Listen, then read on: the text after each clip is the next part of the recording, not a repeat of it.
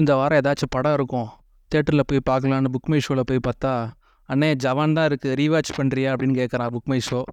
ஆளை விடுறா கெட்ட வார்த்தை அப்படின்னு சொல்லிவிட்டு, நான் ஒரு படம் தான் நான் பார்க்க வந்திருக்கேன், பல படங்கள் பார்க்க வரல அப்படின்னு ஜவானை நம்ம கேன்சல் பண்ணிட்டு, சரி எந்த படமும் இல்லை, சரி ஓகே நம்ம ஓடிடி பக்கமே திரும்புவோம் அப்படின்ட்டு நெட்ஃப்ளிக்ஸில் போனால் நம்ம ஜானி ஜான் அப்படிங்கிற ஒரு க்ரைம் த்ரில்லர் ஒரு படம், வந்து ஹிந்தி படம் தான்.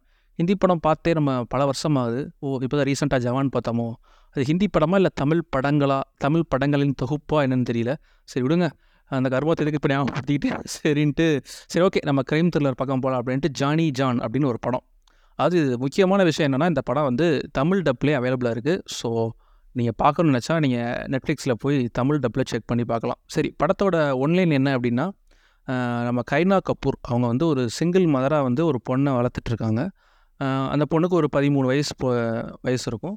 அவங்க வந்து ஒரு சும்மா ஒரு என்ன சொல்கிறது ஒரு ஸ்நாக்ஸ் ஷாப் மாதிரி டீ காஃபி மோமோஸ்லாம் நடத்தி வச்சு நடத்திட்டுருக்காங்க.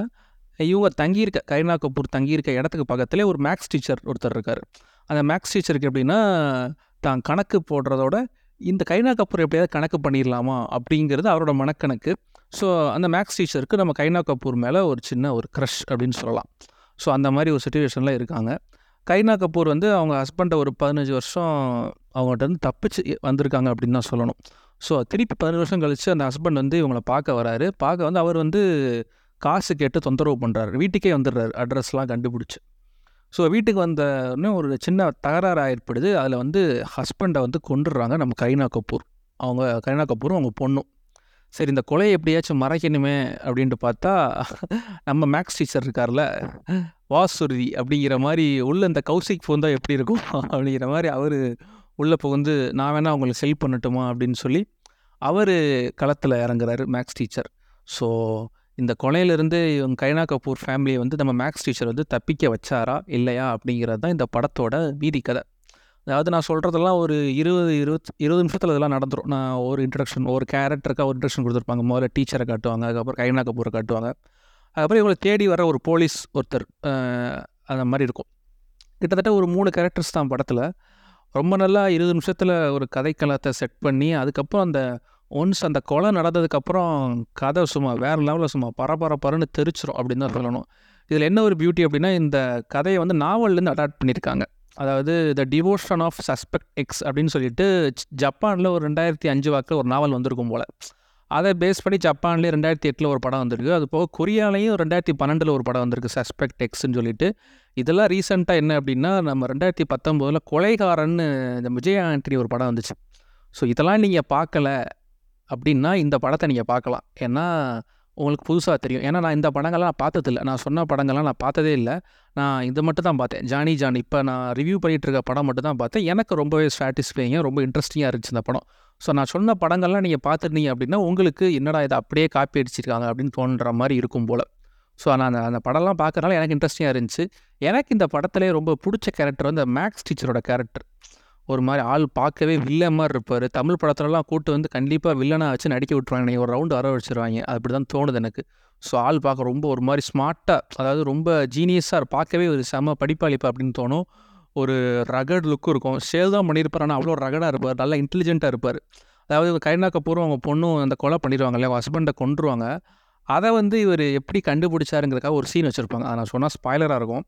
அந்த அந்த சீனே போதும் இவர் எந்த அளவுக்கு ப்ரில்லியன்ட்டு அப்படிங்கிற காட்டுறதுக்காக சூப்பராக கொண்டு போயிருப்பாங்க. மொத்தமே ஒரு நாலு கேரக்டர் தான் படத்தில், கரீனா கபூர் கேரக்டர், இந்த மேக்ஸ் டீச்சர் கேரக்டர், அதுக்கப்புறம் அந்த ஹஸ்பண்டாக வர்றவர், இதை கண்டுபிடிக்க வர்ற ஒரு போலீஸ் கேரக்டர் அப்படின்னு சொல்லிட்டு ஒரு நாலஞ்சு ஒரு பத்து கேரக்டருக்குள்ளே தான் இருக்கும் படமே. ரொம்ப அழகாகவே ரொம்ப ஒரு சின்ன பட்ஜெட்டில் படம் பண்ணியிருந்தால் எப்படி இருக்கும், பெரிய ஸ்டார் காஸ்ட், கரீனா கபூர்லாம் பெரிய ஆள் அங்கே. ஸோ அவங்கள கூப்பிட்டு வச்சு ஒரு சின்ன பட்ஜெட்டில் வாங்க பண்ணலாம் அப்படின்னா எப்படி இருக்கும் அப்படிங்கிறது தான் இந்த படம் ஜானி ஜான். இது வந்து ஒரு நாவல் அடாப்ஷனுங்கிறக்க எத்தனை பேரா நீங்கள் ரைட்ஸ் வாங்கி படத்தை எடுத்து வச்சுருப்பீங்கன்னு எனக்கு புரியல. அதாவது ரீமேக் தான், அந்த நாவலேருந்து அப்படி அடாப்ட் பண்ணியிருக்காங்க. யாரும் கேட்டால் நாங்கள் ரீமேக் பண்ணல, நாங்கள் நாவல்லேருந்து எடுத்திருக்கோம் நாங்கள் நாவலேருந்து எடுத்திருக்கோம்னு கிட்டத்தட்ட ஒரு நாலு படங்கள் நாவல்லேருந்து அடாப்ஷன் நாவல் அடாப்ஷன் வந்திருக்கு. எனக்கு புரியல, அந்த நாவலை பார்க்க உங்களுக்கு என்ன வடச்சென்னை சந்திரமாக இருக்குதா, என்னை பார்த்தா உங்களுக்கு எப்படி தெரியுது அப்படிங்கிற மாதிரி தான் கேட்க தோணுது. ஏன்னா ஒரு நாவல்லேருந்து கிட்டத்தட்ட கேரக்டர்ஸ் போட்டு லைட்டாக மாற்றிருப்பாங்க போல தெரியுது. மற்றபடி அந்த நாவல் நான் படித்ததில்லை. இந்த படத்தை பற்றி ஃபர்தராக நான் வாசிக்காமோ தெரிஞ்சது, ஒரு நாவல் பேஸ் பண்ணி படம் எடுத்திருக்காங்க அப்படின்னு சொல்லிட்டு. ஸோ அந்த மாதிரி தான் தோணுச்சு. ரொம்பவே ஒரு இன்ட்ரெஸ்டிங்கான படம். எனக்கு தெரிஞ்ச ஒரு ரெண்டு ஆள் நேரம் ரெண்டு நிமிஷம் ஓடுன்னு வச்சுருக்காங்களேன். ஒரு நைட்டு போட்டு உட்காந்திங்கன்னா ஒரு செம க்ரைம் த்ரில்லர் மாட்டுச்சிரா அப்படிங்கிற மாதிரி ஒரு திருப்தி தான் உங்களுக்கு படம் பார்க்கையில் கிடைக்கும். ஏன் அப்படின்னா இப்போ தேட்டரில் எதுவும் பெருசாக படங்கள் எதுவும் வர்றது இல்லையா? போன வாரம் மார்க்கெட்னி வச்சு இந்த வாரம் எதுவும் பெருசாக சொல்லிக்கிற மாதிரி படம் எதுவும் வரல. ஸோ அதனால் நானும் ஓடிடி பக்கம் திரும்ப வேண்டிய கட்டாயத்தில் தள்ளப்பட்டேன். ஸோ அதனால் பார்த்தேன். இதனால் அந்த நெட்ஃப்ளிக்ஸ் உள்ளே போய் டுடுன்னு ஒரு சவுண்டு வரும் தெரியுமா? அதை கேட்கல ஒரு மாதிரி ஒரு சாட்டிஸ்ஃபைங்காக இருக்குது. ஐயோ நெட்ஃப்ளிக்ஸுக்கு மார்க்கெட்டிங் பண்ணுறேன்னு நினச்சிடாதீங்க. எனக்கு அந்த சவுண்ட் ரொம்ப பிடிக்கும். இப்போ என்ன பேசினாலும் பார்த்து பார்த்து பேச வேண்டியதாக இருக்குது. என்ன சொன்னாலும் மார்க்கெட்டிங்னு சொல்லிடுவாங்களோ அப்படின்னு. ஸோ அந்த நெட்ஃப்ளிக்ஸோட சவுண்ட் எனக்கு ரொம்ப பிடிக்கும், அதனால் சொன்னேன். ஸோ டைம் கிடச்சா கண்டிப்பாக போய் இந்த படம் பாருங்கள். தமிழ் டப்பில் அவைலபிளாக இருக்குது. ஸோ இல்லை இல்லை நான் ஹிந்தியில் தான் பார்ப்பேன் அப்படின்னா அதுவும் உங்கள் விருப்பம், நீங்கள் பார்க்கலாம். ஆனால் தமிழில் பார்க்கப்போ எனக்கு ரொம்ப நல்லா பெர்ஃபெக்டாக டப் பண்ண மாதிரி தெரிஞ்சு அந்த டீச்சர் கேரக்டருக்காகட்டும் கரீனா கபூருக்காகட்டும் ரொம்பவே சூப்பராக கரெக்டாக நம்பராக்கில் டப் பண்ணியிருந்தாங்க. ஒரு டீசெண்டான வாட்ச் தான். நான் சொன்ன படங்கள்லாம் நீங்கள் பார்க்காம இருந்தீங்கன்னா இந்த படம் வந்து கண்டிப்பாக உங்களுக்கு பிடிக்க வாய்ப்பு அதிகமாகவே இருக்குது. இல்லை ஃப்ரெஷ்ஷாக இந்த படம் பார்க்குறனாலும் ஓகே தான். ரொம்பவே ஒரு சூப்பரான ஒரு இன்ட்ரெஸ்டிங்கான ஒரு படம். ஓகே, டைம் கழிச்சா பாருங்கள். Tata, bye bye, see you.